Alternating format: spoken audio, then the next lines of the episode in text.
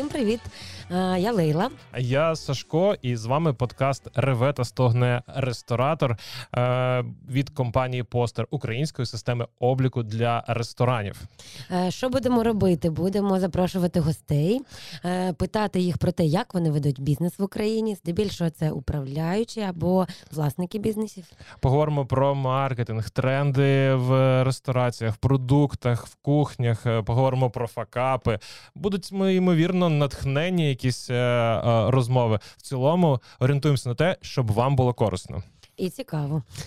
І перший наш гість це Аня Завертайло, співвласниця закладів Хані та Завертайло. Е, поговоримо з нею про маркетинг, про сервіс, про те, як виживати бізнесу під час війни, заробляти і донатити. Е, всім приємного прослуховування, або ж якщо дивитесь нас на Ютубі, то і перегляду. Не забувайте ставити вподобайки, оцінки нашому подкасту. Ну і відповідно коментарі теж вітаються, адже нам важливо розуміти, що вас найбільше цікавить, і чи вам резонує та чи інша тема. Почуємося, Па-па. Ми хочемо з тобою сьогодні поговорити про дві речі. Е, це ті е, штуки, мені здається, в яких я тебе бачу як суперпрофесіонала і як людину, на яку я б хотіла рівнятися з точки зору бізнесу. А ти для мене дуже крута маркетологиня. Можна так сказати? Я не знаю. Я не знаю. Е, Ну, кажуть, ну, так ну, кажуть. В ну, народі так, так кажуть. кажуть. Да. А чи ти сприймаєш так? Чи ти біок маркетолог? Слухай, ну я ще себе не ототожнювала ніколи з. Я поясню е, з маркетологинею, бо я якось відповіла собі на питання, що мені не цікаво в маркетинг заходити крізь ті двері, які вже відкриті для всіх, і які всі розуміють як маркетинг. Ну, типу, ось тобі підручник по маркетингу, іди давай вчися я вирішила для себе, що для мене маркетинг це а, історія про сприйняття людини, твого бізнесу і те, що ти можеш їй дати. Але вхід я побачила з абсолютно іншого боку. Для мене це був перш за все вхід крізь сприйняття та емоції. І я подумала, як саме я можу вплинути на людину просто крізь таке ну, для мене зрозуміле, як е, відчуття та емоції. І вирішила вивчати саме і відносини. Да? І вирішила вивчати спочатку це. І крізь себе пропускати те, що я хочу передати нашим гостям. От для мене це маркетинг. Це те, що я можу не продати гостю, а дати відчути. І для мене це історія не про те, що я кажу, ось це купи. Це історія про це, ось відчуй. А потім в тебе є вибір, купити чи ні. Але я раджу і бла бла бла. Все, моя історія це як знаєш в гіпнозі. Коли тебе вводять в гіпноз, тобі не пропонують а, якусь сталу історію. Тобі пропонують а, зробити вибір в тих обставинах, де ти знаходишся в своїй уяві. От для мене це скоріш про це. Про те, що ти кажеш, відчуй, що ти знаходишся а, там на річці, відчуй, як там дме, я не знаю, вітерець. І ти починаєш просто людині розказувати про все оточення, і вона якось фантазії фантазує на тему своїх відчуттів. І далі вона, а потім ти їй пропонуєш. А от зараз є десерт картамон, а от зараз є еклер. Та? І якщо ти там вибереш це, ти відчуєш це. Якщо ти будеш е, там сприймати, ну, вибирати це, я тобі даю можливість вибирати. Це для мене про про, свій про свій маркетинг. Але я думаю, що там ще багато чого можна ну, зараз підіймати, просто поверхнево так.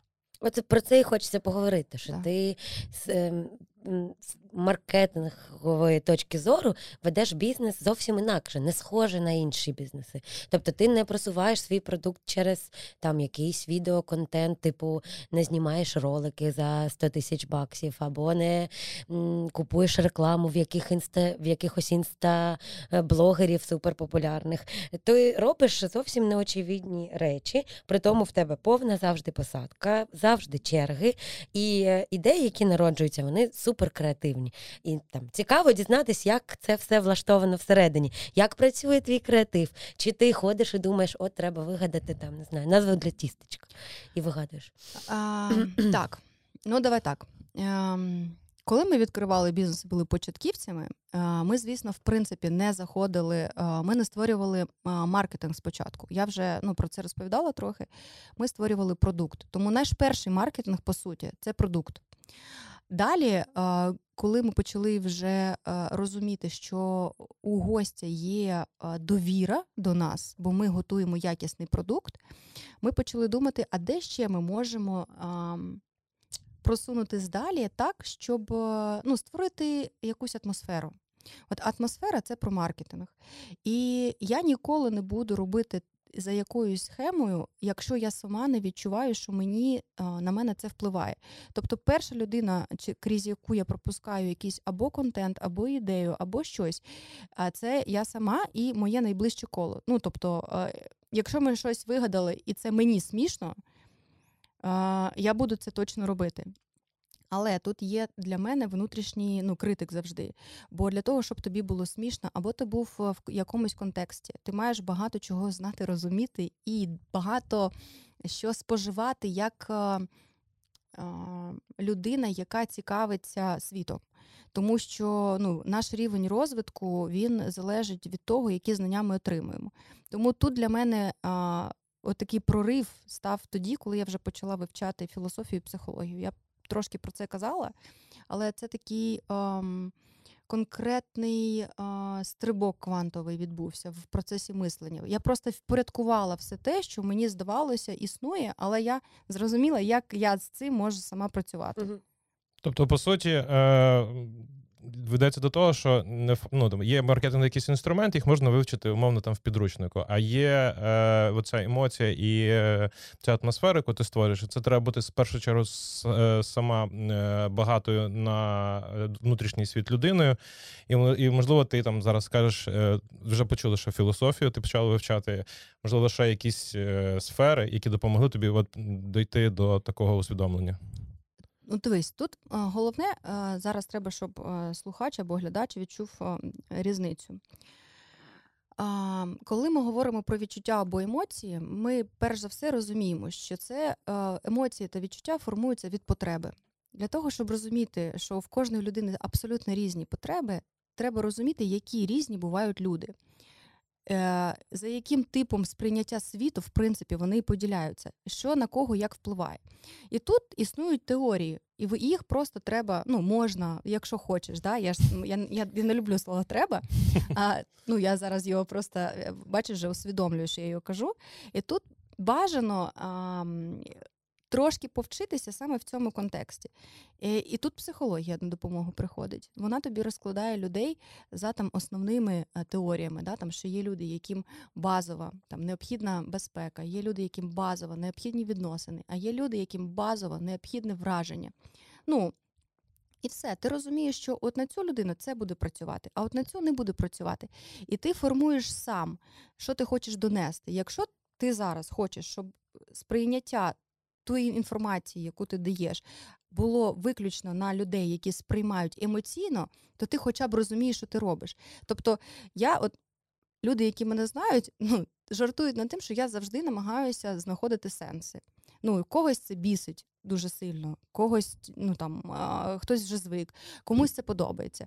Бо я от не розумію, навіщо робити якусь дію, якщо там нема сенсу. Ну тобто, це ж теж три базові питання. Да? Навіщо як і хто.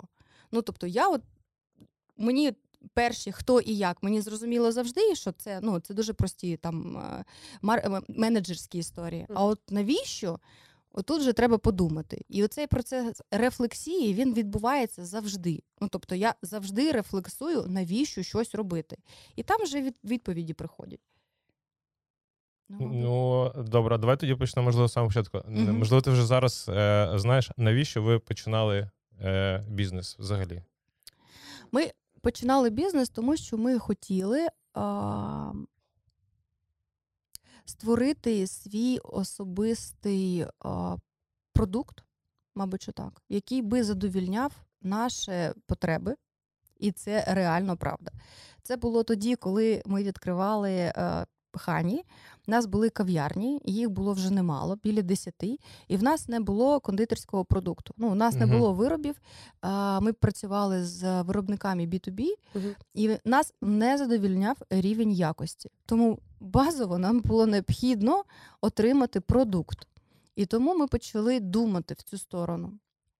Далі, коли... Я не знала, що в тебе була мережа кав'ярні. Да, да. Кофіностра. А серйозно? Да. А перший бізнес, який ми за Стасом почали робити, знаєш, який був?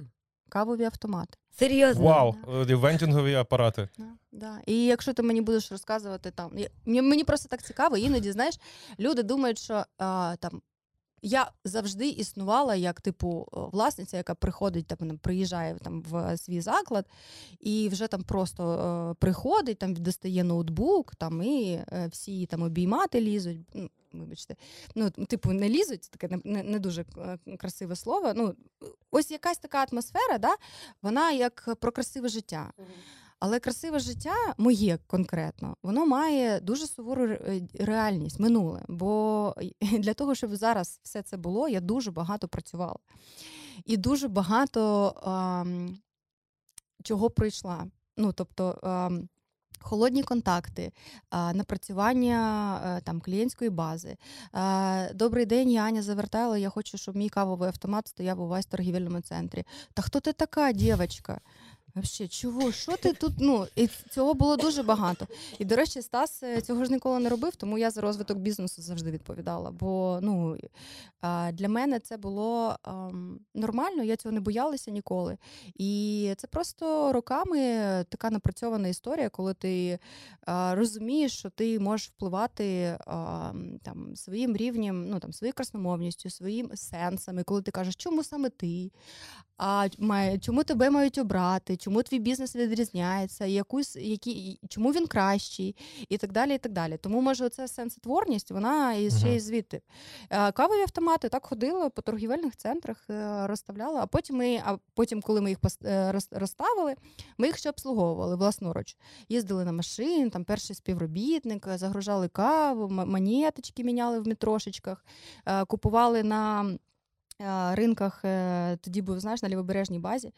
Там була перша база, де можна було каву закупити. Uh-huh. Ну там історій багато. Після цього бізнесу у нас був в нас були вендінгові автомати, які е, робили апельсиновий фреш. Такі великі машини. Це який рік? Це десятий, uh-huh. це дев'ятий, десятий, одинадцятий, в дванадцятому ми вже в нас вже були кав'ярні. Восьмий це початок кавових автоматів. В 12-му в нас вже була мережа кавових автоматів, і цей і е, зуми, які робили фреш. І потім фреш-бари, потім кав'ярні. До речі, я там перший перший фреш-бар, я на 9-му місяці, перший, е, коли в мене Василіса була е, ще я давила соки, 20, ну, фреш-соки 24 години на добу просто. І ну, це історія ну, теж про просто як бізнес проходить.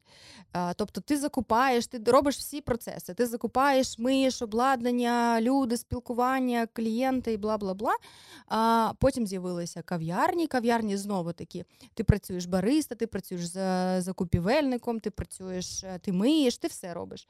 Зараз Аня знаєш, е, взяла і порушила міф е, всіх, хто мріє про е, кав'ярню. Типу, я буду приходити такий модний з ноутбуком і нічого більше не робити. Багато хто і думає, коли відкривають свій заклад, то зараз ж є е, багато тих, хто з'являються зайві гроші. Там, умовно, у Львові це історія про айтішників, які от я вже не збирав гроші достатньо, бо в доларах зарплати і це окей.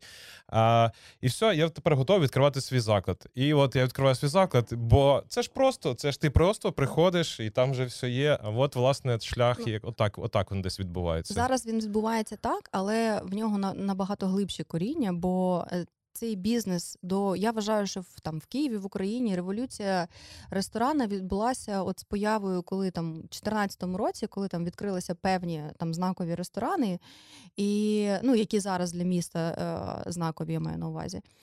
І ну ресторани і заклади. Е, до того бізнес так існував ресторани, в принципі. Тобто він існував, бо були інвестори, яким треба було кудись е, діти гроші, і вони будувалися як бізнес, вони не будувалися як справа життя. Ну тобто, ну може, я не буду казати, звісно, про всі ресторани. Були маленькі, в яких працювали там люди, які дійсно хотіли там смачно годувати своїх гостей.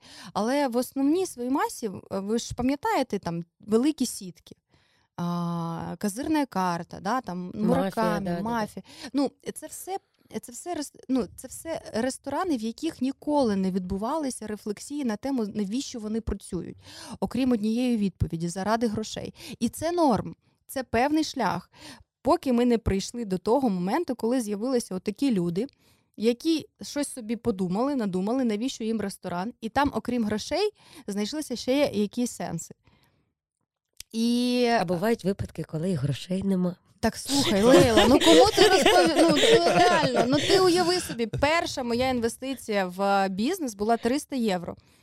Ми скинулися... В 2008 році. Да, ми, Мало того, Стас мене змусив просто дати спочатку заробити ці гроші, бо я тоді, там скільки мені було, 20, господи, 22-23 роки мені було. Я працювала, ну, це окрема історія. А, Він сказав мені: мені треба, щоб ти принесла 350 євро. А я ну там працюю в торгівельному центрі в відділі оренди. І він мені каже: принеси мене 350 євро. Кажу, і... Сказав чоловік дружині. коли криза. Я тоді ще не була йому дружина, а, да. угу. але ну. Я що я подумала собі, ну ок, принесу і принесла. Ну тобто, як я їх заробила, заробила, це вже інша історія, але я йому принесла. Але за 10 років я пам'ятаю, як ми тоді а, якось сіли, і він мені каже: Дивись, ти мій абсолютний стовідсотковий партнер. Ти розумієш, чому? Я кажу, чому? Він пам'ятаєш ти ті 350 євро? Я кажу, да. Він казав, ну це були твої це була твоя доля, це 50%. Тому він а, тоді збудував наше партнерство, яке не було на словах. Воно було ну, базовано на дії. І я відчуваю себе в бізнесі, а ну так, тобто стовідсотковим рівним партнером, який щось робить кожен день так само, як і інший партнер. І оце. Розподілення наших ролей, вона насправді ну дуже е, свідоме і воно вимагає достатньо ну, великої кількості зусиль. І коли ми починали бізнес, е, які там гроші? Ну їх просто не було. В нас е, ми ж абсолютно ну ми з Дніпра, ми приїхали. Стас менеджер, я менеджер. Нас не було, а нас батьки нам не допомагали. В нас не було грошей від слова зовсім. І ми просто потроху-потроху, оскільки ми там розуміли, як будується бізнес. І ми завжди реінвестували в бізнес. Тобто купили один автомат. Заробили, відклали, заробили, відклали, гроші не витрачали. Коли стало 10, е, відклали, відклали. О, окей, є можливість відкрити кав'ярню. Скільки буде кав'ярня там приносити? Ну, мабуть, що більше. Відкрили кав'ярню, працювали самі, ну там в кав'ярні. А, Потім відкрили 10-ту кав'ярню. Зрозуміли, що окей. Ну, Тоді ж не було навіть в нас там бухгалтерії, фінансової звітності. Ну, було дуже важко порахувати, скільки ми грошей заробляємо. Але щось якось крутилося. А найзнаковіше насправді для нас була кав'ярня, яка нам дала можливість відкрити хані. Це кофіностра на Подолі. На контрактовій. Uh-huh. Там були кіоски, якщо пам'ятаєте, оце перший мій а, досвід, е, типу, як шефа, відбувся там, бо ми відкрили бургерну дайнер і кофіностр кав'ярню. І за рік ми заробили там, ну, майже, я так думаю, на відкриття першого хані в нас 1050 було відкладених. Круто. І це вже було круто. А а потім, е, коли будували хані, все це були ну, це були всі гроші, що були. А відкрити хані було рівно в три рази. Ну, треба було три рази більше грошей. І от слухай, е, насправді тоді нам не було до маркетингу. Та я розумію. Ну, ви відкрили повністю на свої кошти чи залучали інвесторів? Ми не залучали інвесторів ніколи. Бо це таке запитання, знаєш, для молодих там амбітних мрійників, типу, хочу свій заклад, але там не вистачає коштів. Умовно, є 50 тисяч, треба 150. І ну, я, моя думка там на даний час сформована. Е, От завжди, коли можна оминути партнерство, краще оминути партнерство. Да. Типу, е, і почекати, почекати ще 5 років, але відкрити на свої. Що ти думаєш з цього приводу?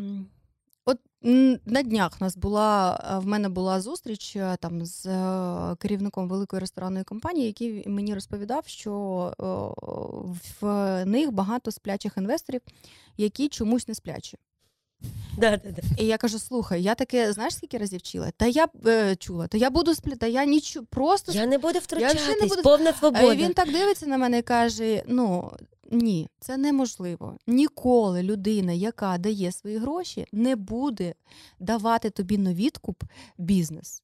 Вона все одно прийде і скаже, що в тебе щось не підтерто, не так лежить, а може ти щось зробиш, і в нього будуть ідеї. А якщо навіть в нього ідей немає, вони все одно з'являться. Тобто він буде тобі писати і слати фотки з інших ресторанів, е, інших міст, і казати тобі, а ось там така паста, може, ти собі зробиш. Я просто я просто сказав. І це руйнує. Ем... Це руйнує відносини дуже сильно, бо ви нібито домовлялися ну, на якихось певних е, правилах, а вони руйнуються. Тому е, я за те, щоб гроші максимально залучати е, або кредитні, Бо ми е, кредитні гроші залучали, бо слухай, ми не думали, що так можливо. Але коли ми там звернулися в три банки, а четвертий дав, то ти розумієш, що ну, в принципі, якщо бути трішки більш наполегливим, то це буде працювати. Е, тому банківські гроші.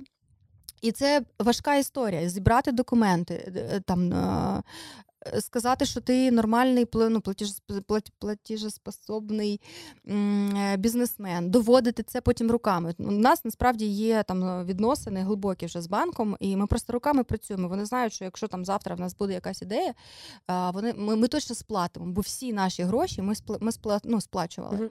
Але були і помилки. Слухай, ми на першому етапі, коли відкривали хані, ми брали е, частні ну, приватні гроші, uh-huh. які коштували нам дуже дорого. І ми просто три роки не заробляли.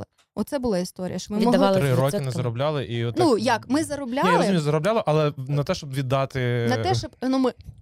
Ми заробляли, щоб а, задовільнити свої банальні там витрати, Ну, на свої зарплати рівень життя, рівень в нас не ну в нас не було зарплат Плати. зі Стасом ніколи. Зараз в мене є зарплата. Насправді це такий лайфхак.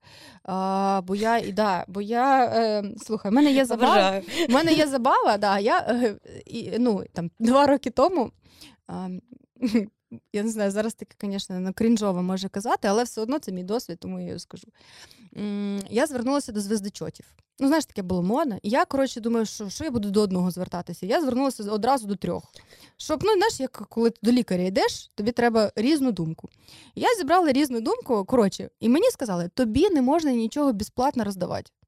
Ну, взагалі, безплатно тобі робити, от в тебе з грошима, фу. але безплатно робити не маєш. І я Стасу кажу: слухай, я тут роблю роботу, мені здається, що я її роблю безплатно, ну, безкоштовно. І коротше кажуть, це дуже смішно, я, в мене є зарплата, але я її відпрацьовую. Ось а... Та я вважаю, що це я вважаю, що це супер окей. І ну, Ти ти засновник, але ти робиш, якщо ти дійсно виконуєш роботу, там якісь певні функції. Ти ж напевно, які ти функції виконуєш? Ти ж маркетинг, так? Ну, диви. Сервіс, е, сервіс, їжа. А що, окей. тренінги по сервісу. Все. Я, от коли я почала робити щось своє, от тоді в мене з'явилася зарплата. То я теж так не могла. Ну, типу, мені угу. було це важко. А, Бо я зрозуміла, що я маю відповідати відповідати тій той цінності. Та? Що не ціна, не зарплата важлива, а що я маю відповідати як людина, яка в бізнес привносить щось нове. uh Я маю створювати цінність із uh того, що я роблю. І тоді я почала а, реально робити тренінги, а, е, вчити персонал, там, займатися іншими питаннями, які. Згодом вплинули на бізнес-процеси. Бо до того я, наприклад, вважала, що а, дизайн упаковки це маркетинг. Е, таке питання. Ну, оце, ну, наприклад, це, цю, цю частину роботи робить Стас. І він теж долучає, долучений дуже сильно до маркетингу. Насправді е, він за фахом навіть більший маркетолог, ніж я, бо я не маркетолог, в принципі. Я от, ну, я не Але ти такий рупор своїх брендів. Ем, я б мала, звісно, е, закінчити. Ну, якщо б я вчилася нормально, я ж в мене ж немає освіти нормальної. Ну, це ж ще окрема теж історія. Е, Якщо б я вчилася, е, де я хотіла, е, я думаю, що в мене було б ну, така база, де можна було б точно сказати, хто я є. Але зараз я не можу про себе це сказати. Тому я просто вважаю, що я підприємець. який ну, шарить в таких. Ну, тобто, я вмію працювати зі словом, і я вмію працювати з е, відчуттями, емоціями. Тобто для мене це більш про психологію е, і про ну не журналістику, а можливо про якийсь сторітелінг, який от він такий, знаєш, комплексний. Бо сторітелінг став частиною маркетингу не так давно. Всі почали про це казати, коли там для мене було розуміння, що якщо ти людині не розкажеш про свій десерт, вона не зрозуміє його цінність. Бо від нас вимагали умови нашої роботи. От ми, коли відкрилися, для нас дуже важко було вчити людей їсти десерт, який коштував ну, в два рази дорожче, ніж інші десерти. І я ж тоді сама ну, Знов таки, я ж не приїжджала е, в ресторан з ноутбуком спочатку. Я працювала е, офіціантом на барі і консультантом умовно в залі. Е, цілими днями я розмовляла з гостями. От просто в хані на Подолі. Десь рік кожен день я розмовляла з гостями. Я так багато розмовляла, що в мене, знаєш, аж губи сохлі. Тобто я приходила додому, і мені було боляче. Бо е, приходить гість, Ну і питає, де Наполеон, а де тірамісу? Ну, типу, якісь десерти, що мусові.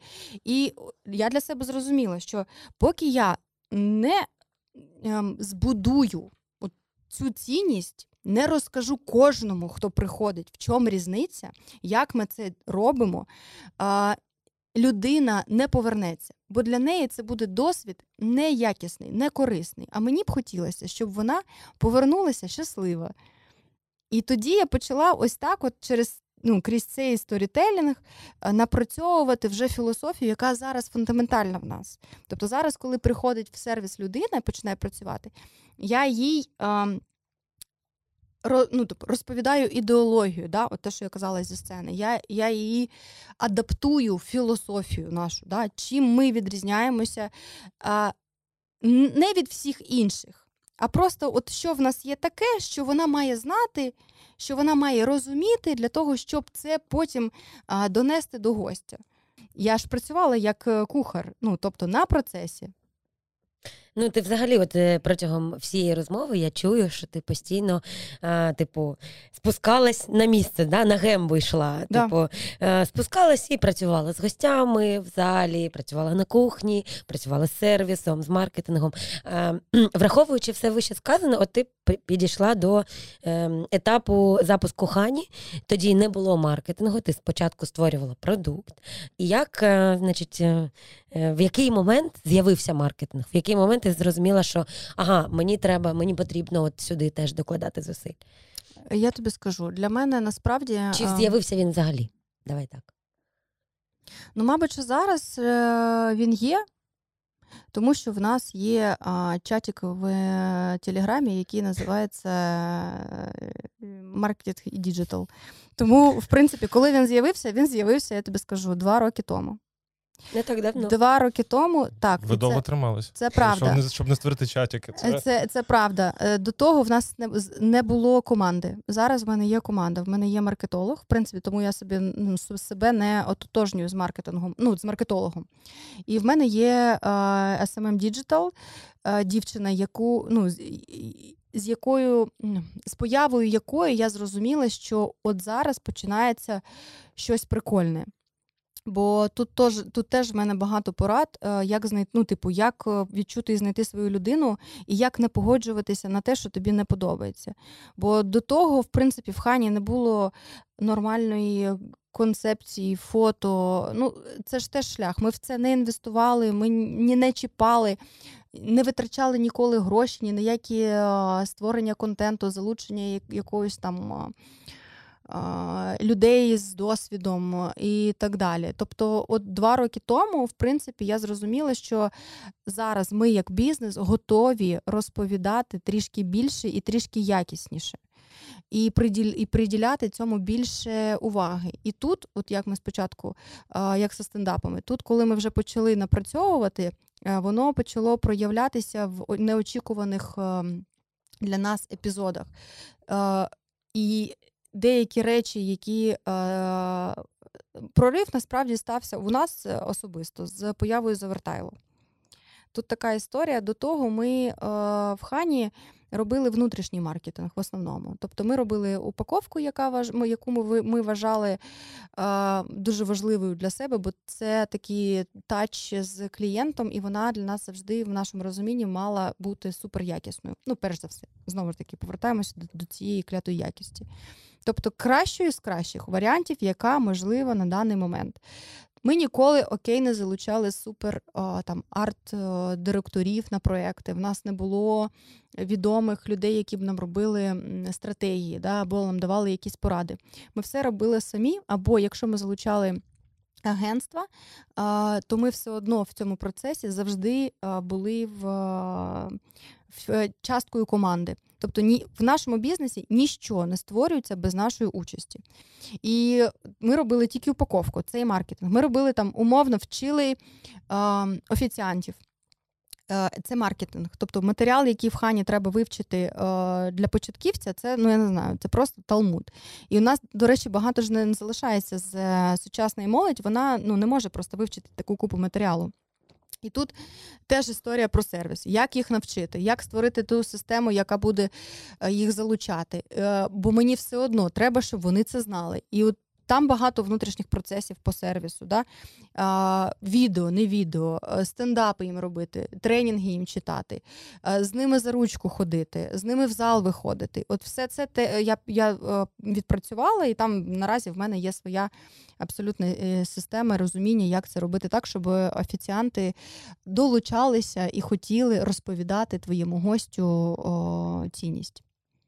Я думаю, що давайте зараз якраз про це і поговоримо більш широко. Я до слова е, раніше бував е, в хані, я мало в Київ приїжджаю, але бував. І сьогодні е, я захоплювався недільним спокоєм Києва. Я був вражений. Вау, тип, ну, е, у Львові не так е, зранку буває. Е, бо люди людей багато виходять. Ні, ну є частина в церквах, а частина ну, виходить вже на чай, на кавування, е, такі до, до ближче до обіду. Я так в цей же час іду по Києву, така тиша, такий спокій. Заходжу в Honey, биточок. Е, Зразу враження ого, е, круто. Е, І сервіс дуже теж дійсно е, хороший. Я там класно попив кави і з'їв е, круасан е, подвійний мигдаль. Угу. Новесенькі. Новесенькі, так. Мені мені да. Double almond і double е, кілограми у нас зі Стасом на боках. Бо поки ми його проробляли, це реально просто історія про про, це, про створення продукту. І все було максимально швидко, комфортно, і я е, далі пішов на запис цього подкасту. Якби зайшов надихнутися. І от ти кажеш, що перш ніж там людина вийде, там приходить перше, ну, ти даєш матеріал. В якому вигляді цей матеріал дуже цікаво, як подається. Ти кажеш, і відео, і тексти, і це ось така. Слухай, ми у нас було багато різних спроб. Ну, типу, ми а, пробували.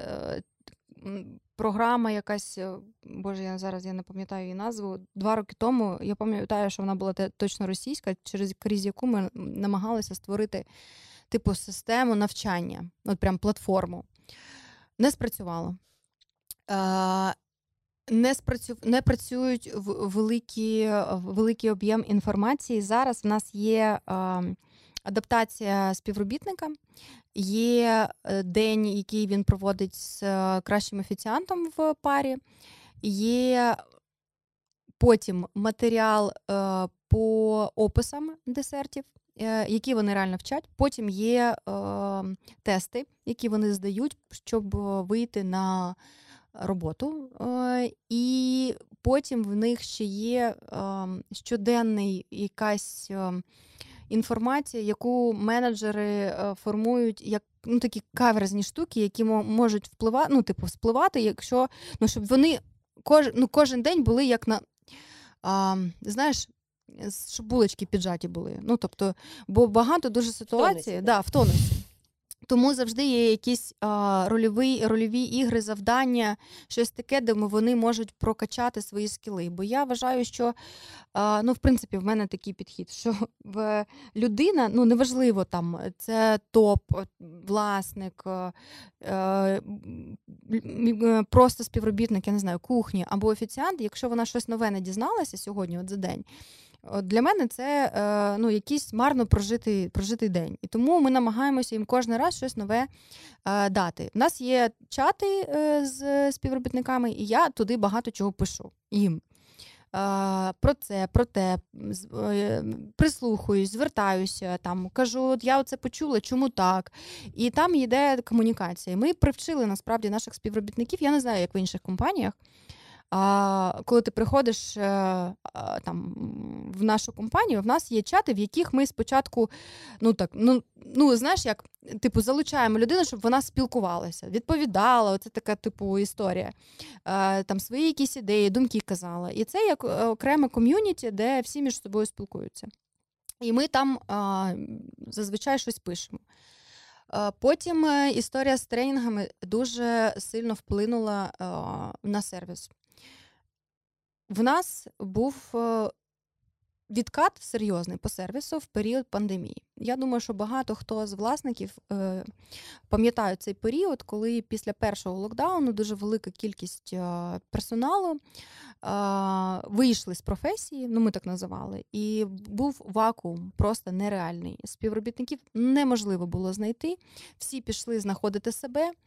Всі е, вирішили, що в цій професії більше нічого там е, ловити, бо невідомо там скільки по часу буде пандемія і так далі. І ми в якийсь період після першої пандемії опинилися в такій ситуації, коли всі люди, які були максимально там заряджені хані енергією, да, ми їх там називали для себе, що це там умовні носії вірусів всі вони пішли.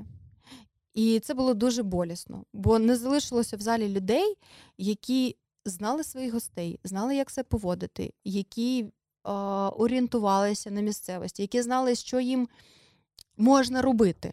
Бо в хані насправді це не історія про те, що не можна робити. В нас можна робити все, але вони мають знати, що вони можуть робити. Іноді в сучасної молоді така історія. Вони є, знаєш, ну тобто, ми я от співпрацюю по факту з кожен кожен раз з, з однією і ну, і тією однією категорією людей типу 20-26 років. Угу. От вони кожного разу, кожний рік вони там трошки змінюються. І я це досліджую. Ну, знову таки, для того, щоб розуміти, які в них потреби.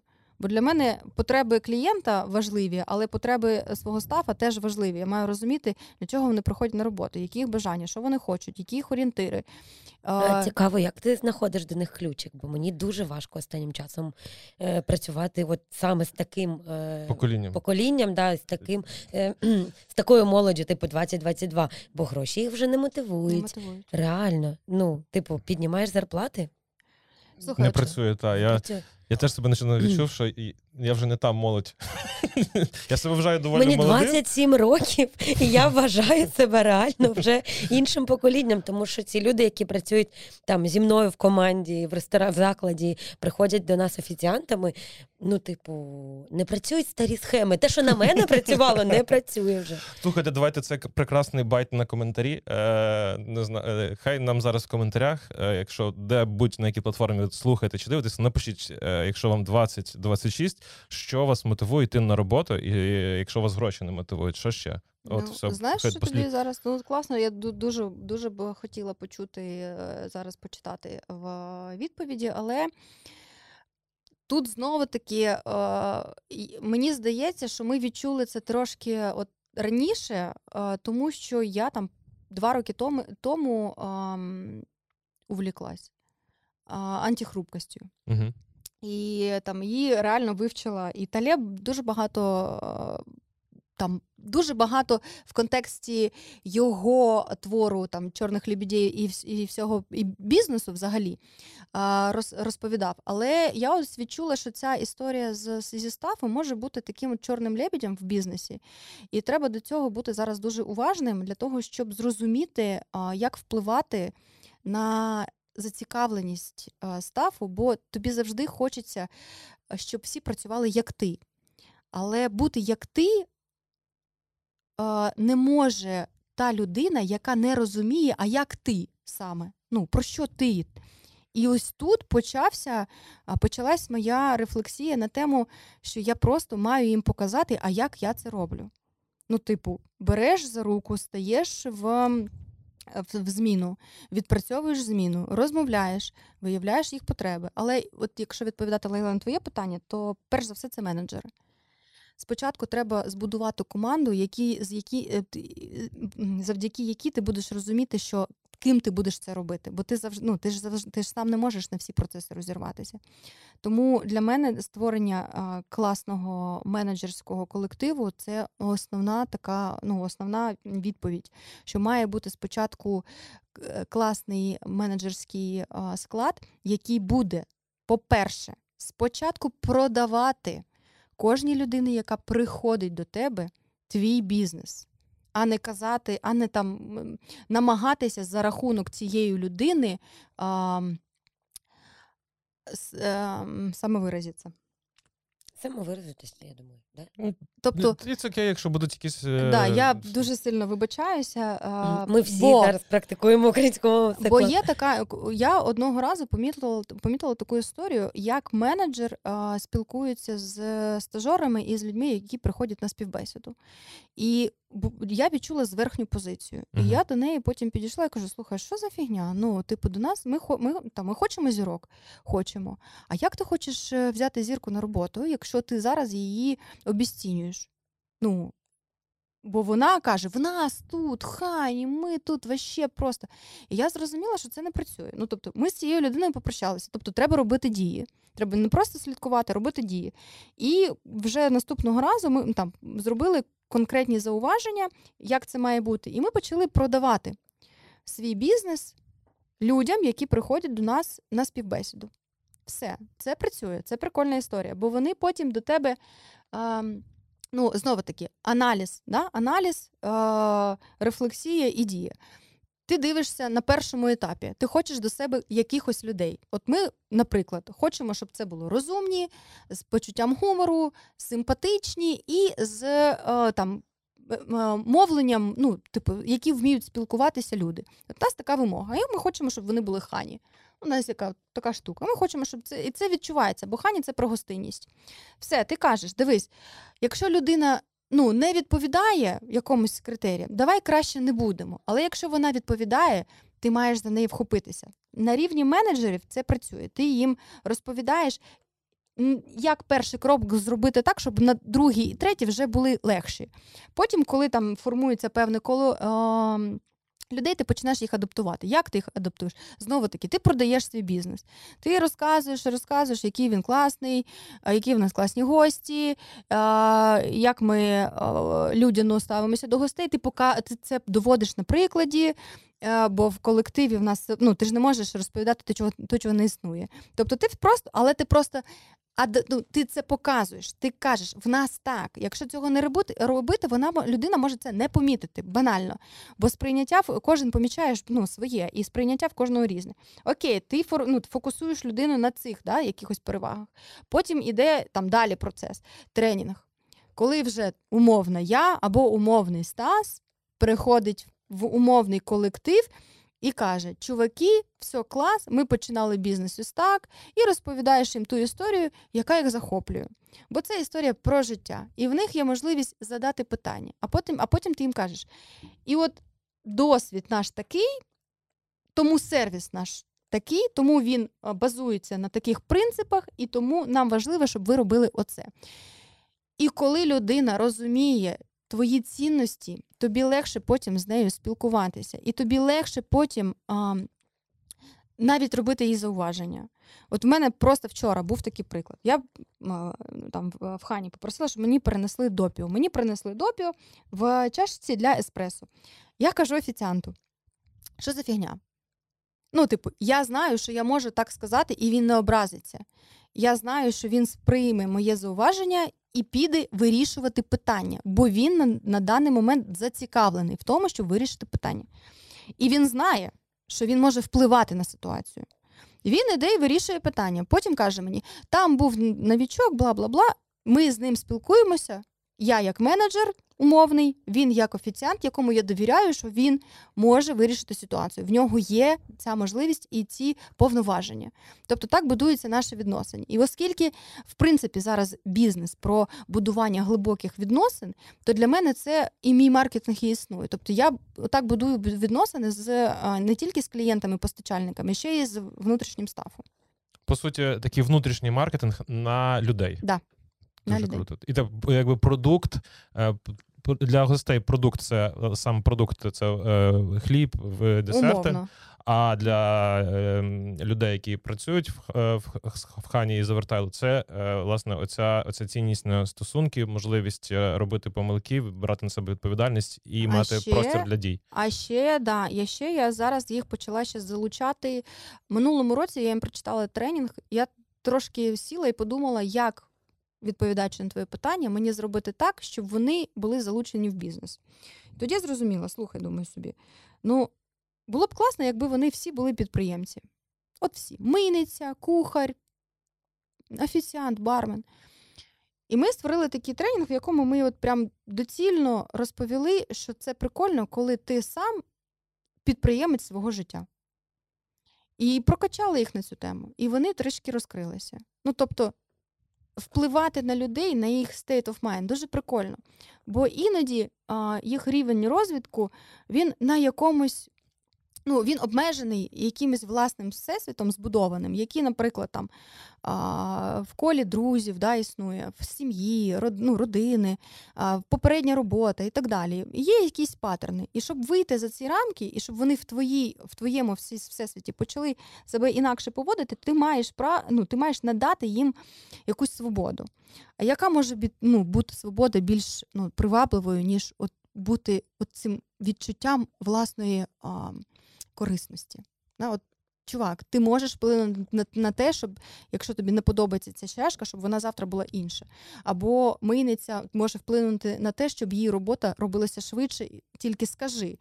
І в принципі, тут е, я себе е, пропоную як лідер, пропоную себе як сервіс своєму персоналу. У мене, до речі, був е, на днях. Ем, Е, була розмова з HR, е, я консультувалася там щодо. Е, топ-менеджерів, яких я хочу взяти на роботу, і мені потрібна була порада від професійного HR. І я там розповідала, як я будую вакансію, які потреби. І вона мене так, знаєш, слухає, слухає, а дуже досвідчена людина, і каже мені: Боже, так ти ж м- підтримуючий лідер.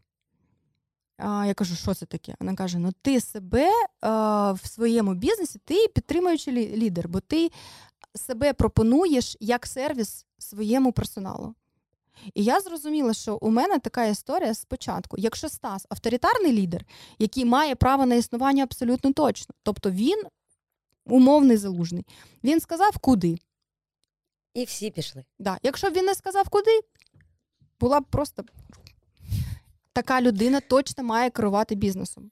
Він а, при цьому він е, ну, в нього свої там суперякості, бо він е, стовідсотковий е, наставник і ментор, він вчить людей. Що, наприклад, в мене не виходить. Тобто він може виростити людину з однієї компетенції на іншу. Я так ну, я не розумію, вмію я так робити чи ні. Я так ніколи не робила.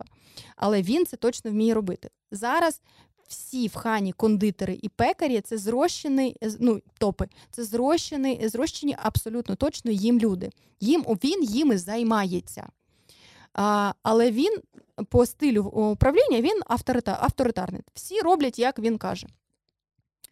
Я абсолютно я приходжу і кажу: я хочу, щоб було отак, що я маю для тебе зробити, щоб ти зробив отак. І він мені каже: Я не знаю. Я його беру за руку і кажу: слухай, давай подумаємо. Причому це може бути абсолютно будь-яка людина. І він мені каже: Ну, отут мені можете повісити таку штуку, щоб стрічку було е, легко читати. Ні вопрос, завтра в тебе це буде. І отак з кожною людиною, яка впливає на свої процеси, я відпрацьовую потихеньку о, ну, стиль. І це сервіс. Знову ж таки, сервіс. І це звучить дуже круто, але в мене питання тут, е, яке застрягло в голові е, весь цей час, що ти розповідала.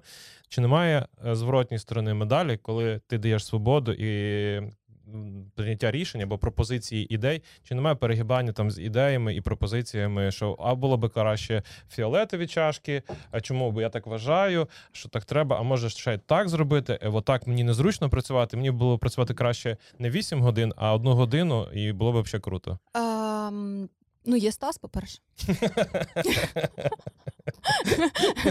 Ось. А, да. І, А по-друге, дивись, я на початку говорила, що коли людина приходить, я йому а, озвучую правила. Угу. Тобто ти не можеш давати багато. Тобто, якщо людина бере на себе відповід... ну, бере, якщо людина хоче свободи, вона бере відповідальність і вона має знати, які існують правила. Це як з дітьми працює. От знаєш, як е, батьки вони люблять наказати, ну там ну, за да. щось, але дитина ж не розуміє, що він зробив. Бо ми всі хочемо, щоб дитина щось виконувала, але спочатку правила е, ми їй не, не надали. Тобто ми їй не сказали, як умовно можна, а як не можна. І це це така, ну не те, щоб конституція. Я тут більше за те, що якщо щось відповідає цінностям компанії, це ок. Якщо цінність компанії це фіолетовий стакан, він буде фіолетовим. Але ніколи я не скажу людині, ну я завжди її вислухаю, бо швидко, ну світ так швидко змінюється, що насправді дослухатись до молодого покоління дуже прикольно. Я дітей своїх е, питаю, я до них дослухаюся зараз, бо вони вже для мене фідбекери. Ну, типу, це прикольно. Вони мені кажуть е, деякі речі, і я е, аналізую цю аудиторію, потім аналізую іншу аудиторію. Але для того, щоб я якусь пораду для себе, наприклад, взяла в роботу, я маю розуміти, що ця людина ну більш-менш розуміється, що вона ну експерт, що вона щось інше іще в житті бачила. Тобто, оця досвідченість для мене це дуже серйозний показник. Бо якщо людина приходить і каже: А чого у вас тут подложки папірові? Ви використовуєте багато папіру, а зараз весь світ е, намагається використовувати. Ну, типу, я кажу: Окей, класна порада, давай з тобою розбирати. Ця, Цей папір існує для того, щоб банально була гігієна, бо ти еклери е, складаєш між собою, береш їх. Е, ну, це перша відповідь. Друга відповідь: еклери там доставляються. Як ти будеш це робити, якщо не буде існувати індивідуальної упаковці? Окей, ти зробив мені зауваження, а тепер запропонуй мені вирішити це питання. Бо якщо ти будеш просто приходити до мене з е, там, умовно просто, з критикою, да, да. мене це не цікавить. І в нас менеджери так всі навчені роботи ну, працювати саме а, це Стас їх так навчив. Ніхто ніколи не приходить з критикою.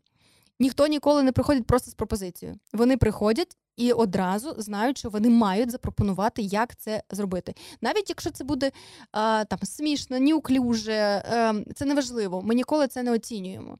Ну, типу, на рівні брейншторму там ідеї не критикуються. То ну також і тут людина може прийти і сказати, але я скажу одразу і чесно. Якщо це не підходить, що це не підходить, тому що щоб людина розуміла, що наступного разу вона все одно може прийти. Або якщо це підходить, я скажу, оце не підходить, а оцей маленький шматочок е- запропонованої там тобою ідеї, він підходить, ми його беремо в роботу. І насправді долучання е- стафу до процесу, ну я думаю, що це вже не для кого не новина, але це працює набагато краще, ніж коли ти їм спускаєш свої рішення зверху. Угу. Бо тоді вони відчувають, що вони частина. І це в нас не просто там а, глава з книжки по маркетингу. А, це реально наш досвід, який там. Два роки вже будуються. Ну я маю на увазі, що от з моменту пандемії, коли ми дуже сильно лажанули сервісом. Я писала про це, що в нас була проблема. Я писала, яка була проблема. В нас було дуже багато е, поганих відгуків. Ми не знали, що. Робити банально просто. Але крок за кроком, крок за кроком, от вже другий рік ми відбудували певну систему, і зараз вона працює. А розкажи, будь ласка, як стати членом команди Хані? Типу, як е, відбувається система відбору? Е, тому що ти багато розповідаєш про те, що що ти вкладаєш е, багато зусиль у навчання людей, типу працюєш з ними багато. Але от я чую тебе, слухаю і трошечки плачу всередині, бо думаю, як я часто помилялась з вибором людей. Типу, ти обираєш людину, береш її на роботу, вкладаєшся в неї, а результату нема. Ну, взагалі, типу, я я допускала такі помилки.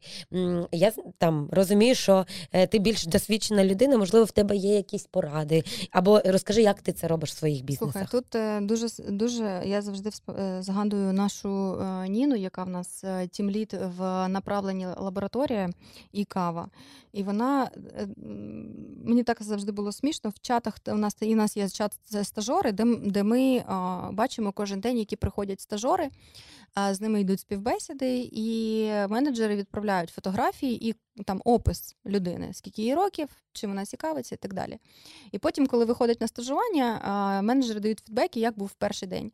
І от коли людина не залишається, Ніна завжди нам пише коментарі, ошибка вибора.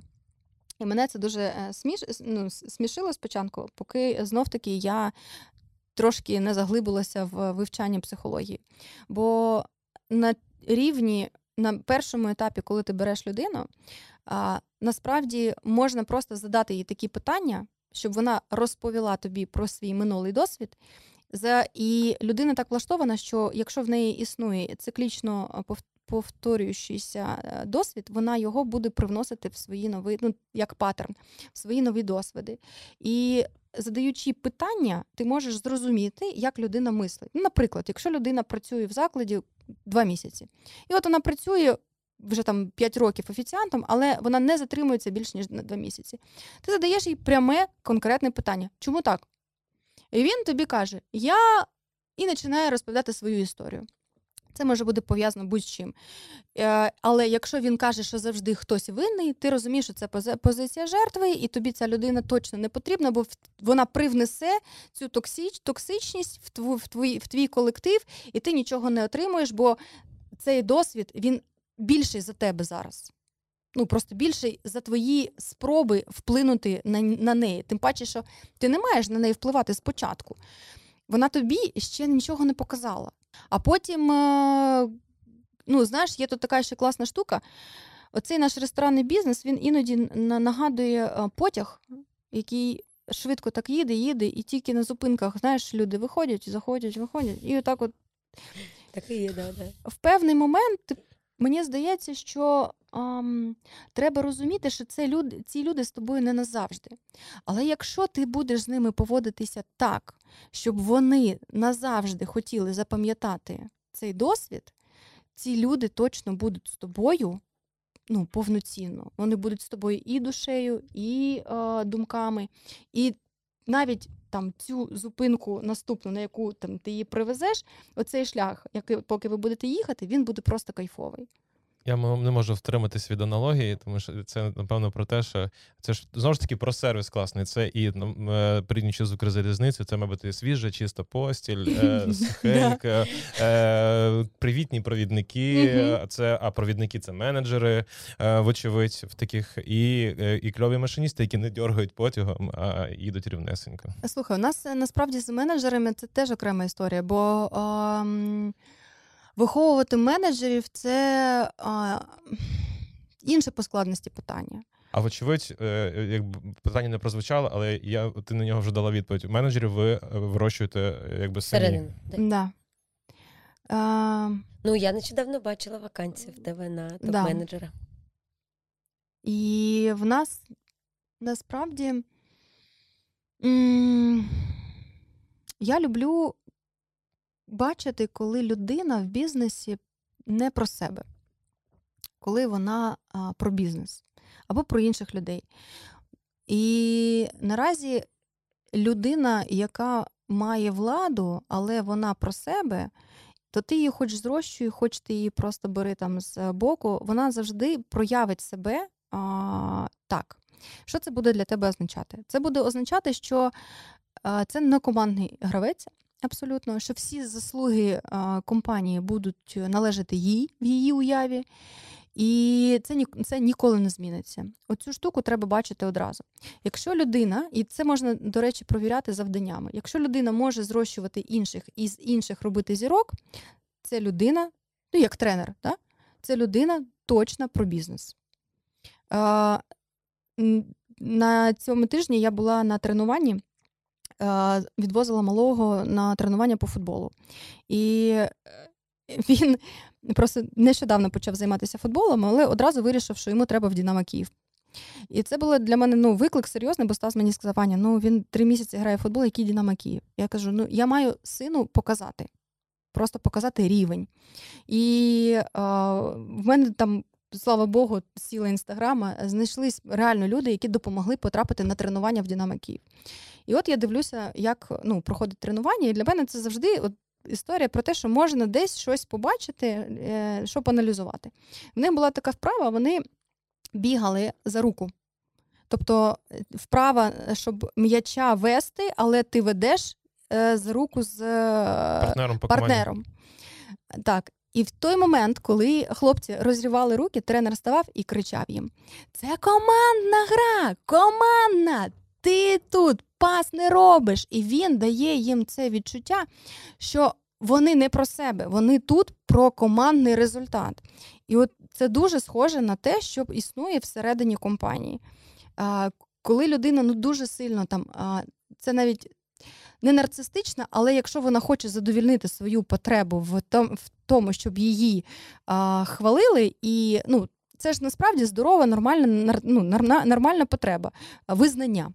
Але якщо вона хоче це робити за рахунок компанії, це не чесно. І ти йому кажеш, чувак, це чесно, так не роби. так? І дуже часто буває, що з такими людьми ну, ну, ти прощаєшся.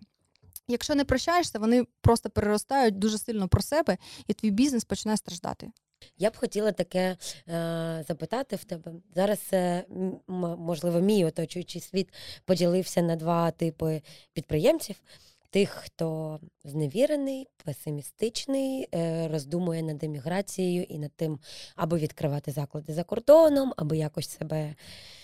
Убезпечити да, від можливих ризиків, постійні розмови про те, що інвестувати в Україну зараз супер ризиковано, неможливо створювати, дуже важко робити бізнес, валютою відв'язали, типу, все погано.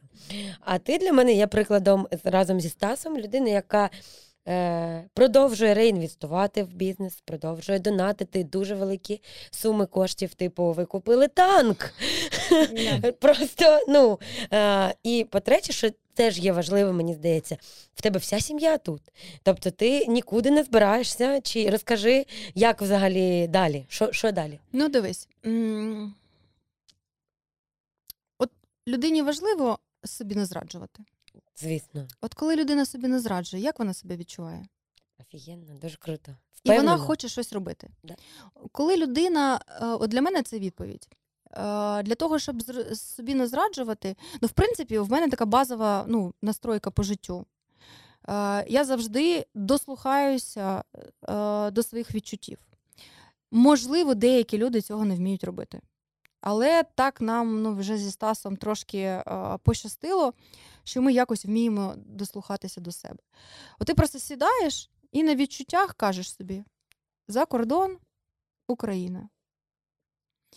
І от відповідь, яка до тебе приходить, от ти її не зраджуєш. От ми просто сіли в березні з ним вдвох, коли такі самі були абсолютно ну, абсолютно незневірені відчуття, ну війна, ну come on. Е, ти ну, Це відчуття а для нас це було таке відчуття болюче, бо це як, ну я не знаю, як дітей залишити. Ну, тобто, все, що ти оце будував своїми цими зусиллями, цими руками, стільки років.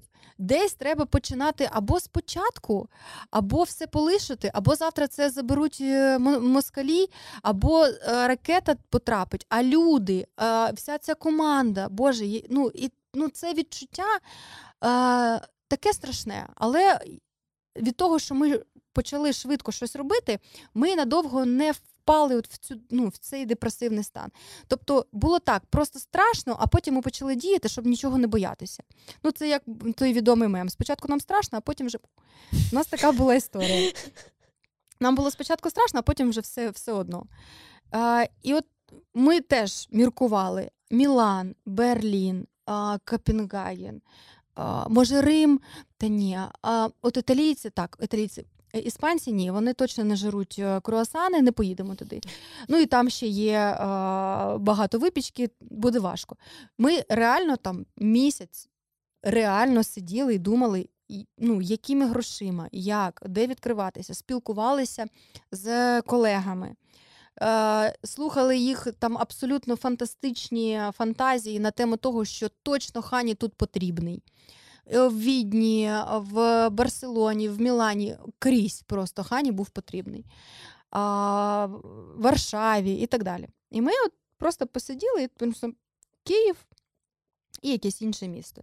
І от коли ми відчули, що хочемо інвестувати в свою державу, бо дуже сильно віримо, що все вийде. От в цей момент в нас от з цієї, от з цим рішенням прийшла прийшла якась відповідальність і якась сила. І ти просто почав думати вже в більш позитивну ну, бік, що в тебе вийде. І ми почали тоді робити. Ми багато чого зробили. Ти ж подивися, ну ми реально з тих пір просто. А звідки от отрималась ця енергія на те, на те, щоб зробити? Вона вона прийшла з того рішення, яке надало ту силу. Тобто, це для нас така відповідь.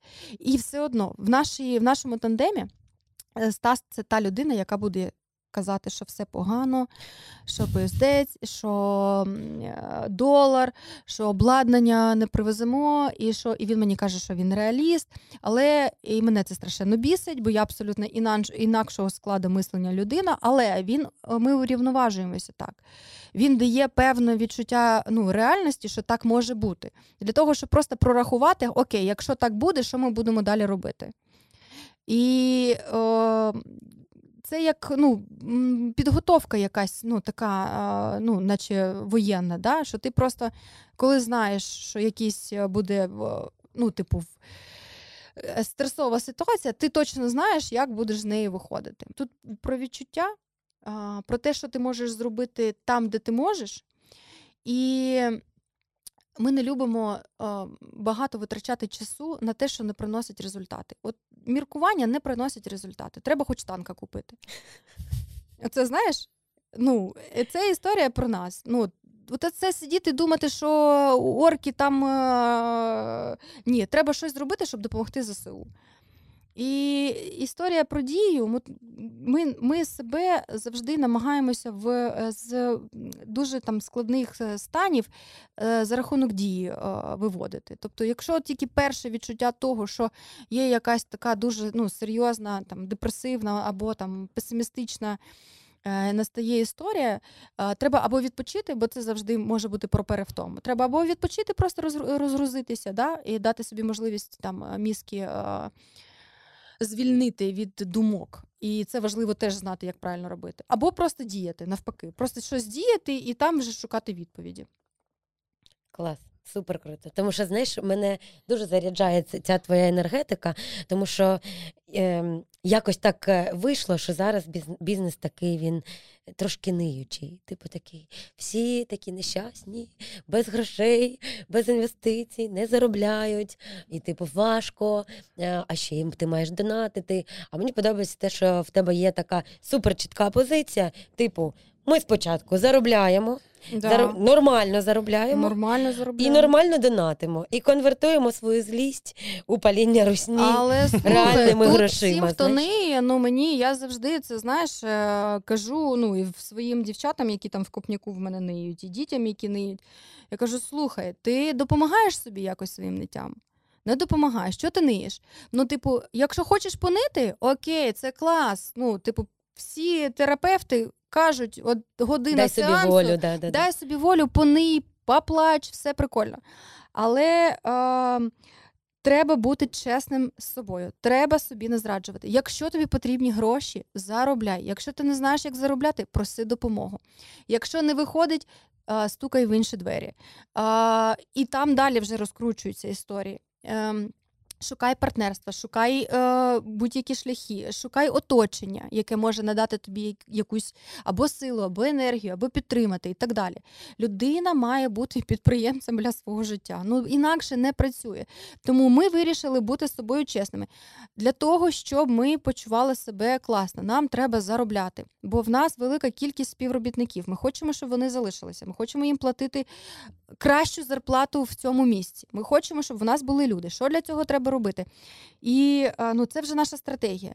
Ти бачиш е, напрям і відповідаєш, як це робити, ким це робити і навіщо. Бачиш історію, як це робити, ким це робити, навіщо це робити. Або навпаки, навіщо це робити, ким це робити, як це робити. Все. Якщо там в тебе є якась проблема з навіщо, отут буде ну, найскладніше. Бо тоді ти ніколи не зрозумієш, скільки ти можеш додати, ну, е, зробити зусиль. Це як історія з тим, що підприємець завжди має бути голодним. Це як ну, боєць завжди має бути е, трошки, ем, а, хотіла сказати, втомленим, але навпаки.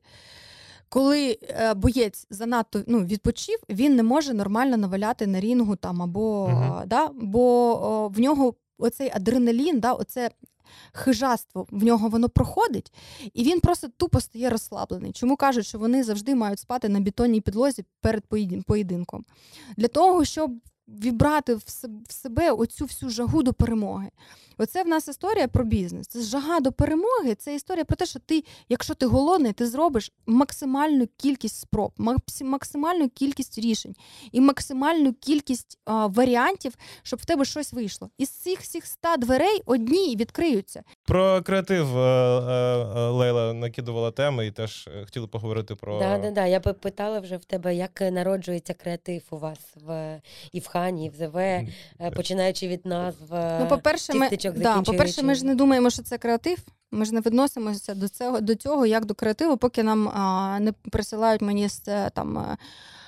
Статтю в газеті, де в колонці креатив іде розповідь про там Джинсонюка. Ну, наприклад, я це не сприймаю як креатив, я сприймаю як це щось, ну що це щось е, кумедне, що може сподобатися нашим гостям. Угу. А, Тут треба розділити дві основ... ну, два основні напрямки. Для того, щоб ми розуміли, що це сподобається нашим гостям, ми мали розуміти, хто наші гості. Для того, щоб розуміти, який рівень жартів, меседжів, контенту ми можемо собі дозволити. Для того, щоб це розрозуміти, ми мали створити, ну, наприклад, в Завертайло цілу таку саму описану е, там стратегію. Що ми робимо? І в принципі, я хочу тобі сказати, що там прописано було з початку початку ситуатив. Тобто, це от воно робиться як прописано. І мені стало зрозуміліше, бо в мене є два приклади. В мене є хані, де нічого не було прописано, і де дуже важко щось створювати креативне. Ну, в плані контенту. А, І я завертала, дуже легко це робиться, бо це просто ось так. Ну, типу, це будь-яка ситуація. А, яку ти можеш ем, побачити і швидко просто про це там адаптувати до свого проєкту, до свого бізнесу і там віддати аудиторії просто як як щось, що ну, може їм сподобатись. Для того нам потрібно було зробити ком'юніті, знов таки. А для того, щоб зробити ком'юніті, нам треба було прописати в філософії завертайло, що ми ком'юніті. Знову повертаємося до того, що ми думаємо над сенсами. Ми створюємо сенси. Ми ми пишемо, що ми хочемо збудувати, скільки поверхів, які вони мають бути, які там мають бути меблі, квіти, кольори і так далі. Тобто, все в деталях в завертайло прописане. І тому як для себе ходи обійму, подільська шляхта дуже класно інтегрується, бо будь-яке питання воно розкладається там на п'ять напрямів, і ти просто дивишся з там з вершини, да? що там сюди заходить. І, е, і все. Ходи обійму це про емпатію. Да? Як для себе, це от про бізнес, який створений е, реально не те, щоб як для себе, а максимально якісно. Да? Бо людина розуміє, що якщо вона робить для себе, це точно якісне. А, Бо це про любов. Ну, по суті. Там Подільська шляхта це історія про ком'юніті. Да? Це історія про те, що ми досліджували на Подолі, хто хто буде саме ця шляхта, да? чому ми хочемо для них працювати, да? чому ми хочемо, щоб вони себе вважали цією шляхтою, бо вони всі люди, які люблять хліб і вино. Да? Це історія знову таки про те, що воно от, нанизується отак от один на одне. Ходи обійму ще про ремісництво, бо там є руки, да, які роблять. І лінії це про те, що наш шлях може бути будь-яким. Те, що ми завтра зробимо, воно може бути абсолютно а, неочікуваним. Але ми можемо собі це дозволити, бо ми маємо початок. А початок це про джерело, це про наші традиції, які ми зараз переосмислюємо. І про те, що завертайло це український проєкт. І ми це зробили ще минулого року, коли там умовно це не було мейнстримом. Бо ми це побачили в собі, що ми хочемо зростити українськість. Нам її не вистачало в хані. Хані більш як. Ну, як ход кутюр, да, як те, що таке, от прям ну, типу, вища школа. А завертали ми хотіли бути простішими. Ми хотіли вернутися до села, ми хотіли вернутися до того хліба, до тих традицій, адаптувати їх через ну, крізь себе, побачити їх інакше. Не обов'язково, щоб це був е, Е, маковий рулет, щоб це був е, ну, щоб рулет з маком, а щоб це був мак з рулетом. Тобто, щоб це був не чорничний кекс, а чорничний секс. Ну, тобто, якісь такі штуки, які абсолютно ну, вони просто ось так виходять.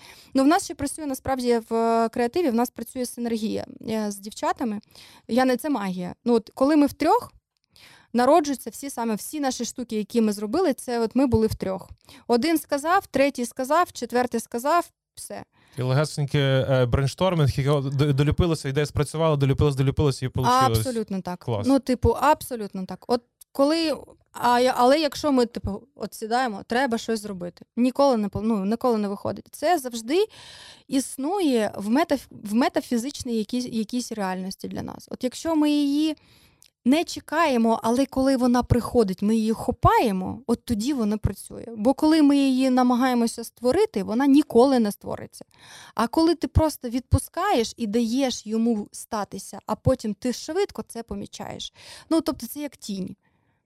От ти спочатку бачиш тінь, а потім щось. Да, що тінь від Оце це історія про креатив, який в нас існує. Е, з Джонсонюком була інша історія. Джонсонюк це Стас. Але слухай, це його відчуття. От він реально е, він реально цим Борисом був просто захоплений. захоплений. Він реально зробив цей кросан. І ми з дівчатами, до речі, не долучалися там до креативу тільки до того моменту, поки вже воно так сильно не е, не пішло, що ми вже почали там. Ем, е, я б я більш сказала, що там ми спрацювали як піар-відділок. Ми просто це вже е, розкрутили. Взяли готове рішення. Розкрутили, вже зробили, і так воно. і так воно. А ось те, що ми зробили, це були підвіси. Абсолютно точно. Коли ти підвішуєш орків, е, ти підвішуєш каву, вони підвішують орків. Це ми зробили. Ми зробили Такий де... простий, очевидний слоган, який чітко дає зрозумілий е, меседж. Який сподобався. І сподобався. Ти розумієш, та. це історія, що це сподобалось нам. В нас було попередньо там дві версії ще. ще. І воно сподобалось нам. Е, ми ж не були зухвалі в тому, що ми точно були впевнені, що це там залетить. Коли ти так очікуєш, вона ніколи не працює. Ми це знаємо. Ми завжди, знаєш, типу на енергії щось робимо, випускаємо, потім і потім і дивимось, дивимось на відгук. Так? Да, він щось там окей, іде, не йде. А що ми зробили з. Ну, слухай, я вважаю, що там прикольна була ще історія на Пасху з Деном. Да, да, да, дуже Це це була моя ідея. Я пам'ятаю той той момент, коли я їхала в машині а, і думаю: Паска, Паска, Паска. Що ми робили в минулому році? Ден, Ден, Ден. Ден. Аля, Ден, ти де? Я буду за два дні. Він же він же ну, засушник, він же був на завданні, він же постійно на нулі, туди-сюди приїжджай. Я кажу, Ден, та невже ти будеш. І він реально, ми там до нього е, крізь охорону, бо до нього не можна було підійти. Е, під'їхали, і що? Ну там був очевидний там був очевидний е, з цими е, теж меседж, але мені сподобалось, як спрацювала Женя, бо вона зробила реально круто з цією калиною. От без неї б не спрацювало. Тобто вона на, на відчула, що цей трек в цей момент саме ну, такий емоційний. І вона порівняла їх. Там в нас теж було декілька версій. Ми обрали цю. І ну, максимальна, я не знаю, ну там було шерів. Ну, ну якщо там був у нас мільйон двісті переглядів, переглядів то в нас там було шерів тисяч під триста. Дуже багато. І пабліки, які відгукнулися, і навіть е, хлопці вже з ЗСУ, які почали теж робити цю штуку, спів... працювали як е, як продовження челенджу. І отут ми не очікували, що ми маркет. Ну, типу, тут ми зрозуміли, що, мабуть, ми маркетинг. Отут, тільки коли ми отримали реальний е, кейс. Коли ми надії зрозуміли, що ми щось вартуємо. До того ми себе, ну, типу, не те, щоб обесцінювали, ну, ну ти розумієш, це ж здорова історія. Ну, навіщо ходити казати, що ти щось, поки ти щось не таке не зробиш, що про тебе скажуть. От для мене це класна історія. Я не боюся хвалитися, бо для мене це не зашквар. Ну, Для мене це а, якщо не я про це розповім, то хто? Ну, типу, От ось так у мене існує. Ну, знаєш, є оце відчуття наше. Мені здається, здебільшого, от е, таке українське, наче меншовартісне трошки, типу, нехай мене інші похвалять, нехай вони про мене скажуть. І ти такий сидиш і. чекаєш. Знаєш, у мене є е, друг Вова Ташаєв. Угу. І от він мені а, завжди каже: якщо ти не скажеш, що ти красивий, ніхто бля, тобі не скаже. Тому е, я знаю, що Вову Ташаєва хвалять і так, і сяк, і пересяк, і і він дуже, е, ну, я б сказала, гармонійно це робить е, сам про себе, але ми точно знаємо, про що зараз іде мова. Якщо ти робиш дуже велику якусь, ну, невелику, тут це слово не підходить, об'ємну роботу, ти вкладаєш туди все своє життя,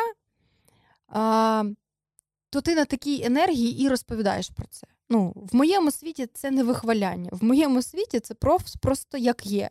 Тому що я знаю, яким це зусиллям дається. І да, окей, якщо це трохи провокативно, для мене це існує як провокативно.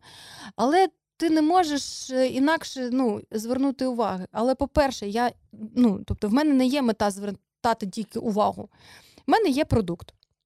Як я про це розказую, це моя проблема. Ну, типу, кому Абсолютно. не подобається, не слухайте. У нас зараз дуже вільна країна, і е, кожен має е, право обирати свій контент. Чи я поважаю своїх е, там умовно е, глядачів? Я поважаю. Я е, завжди поводжуся. ну, типу, в все одно в своєму там власних кордонах. Тобто я розумію, що я можу собі дозволити, що не можу. Я не хочу бути нав'язливою, я не хочу там. А, Якусь нецікаву інформацію доносити, от для ну давати людині. Для для мене це рамка, да? це кордон. Тобто, якщо я розумію, що це буде не корисно зараз, а, навіть якщо я розповідаю про нову страву, я краще цього не буду робити. Якщо я розумію, що це точно корисне і що людина дізнається, звідки ми беремо цю синицю, але я про це скажу, що це найкраща суниця ever, то, по-перше, я можу аргументувати, чому вона найкраща. Бо я точно знаю, як вона збирається, як вона до нас е, приїжджає, хто її збирає, чому вона а, май, ну, майже ексклюзивно існує в хані і яких ми доклали зусиль для того, щоб е, в нас була суниця. Бо хто працює з ягодою, знає, що суниця це скарапорт, це ягода, з якою ти можеш працювати 2-3 години. Далі ти не можеш з нею працювати.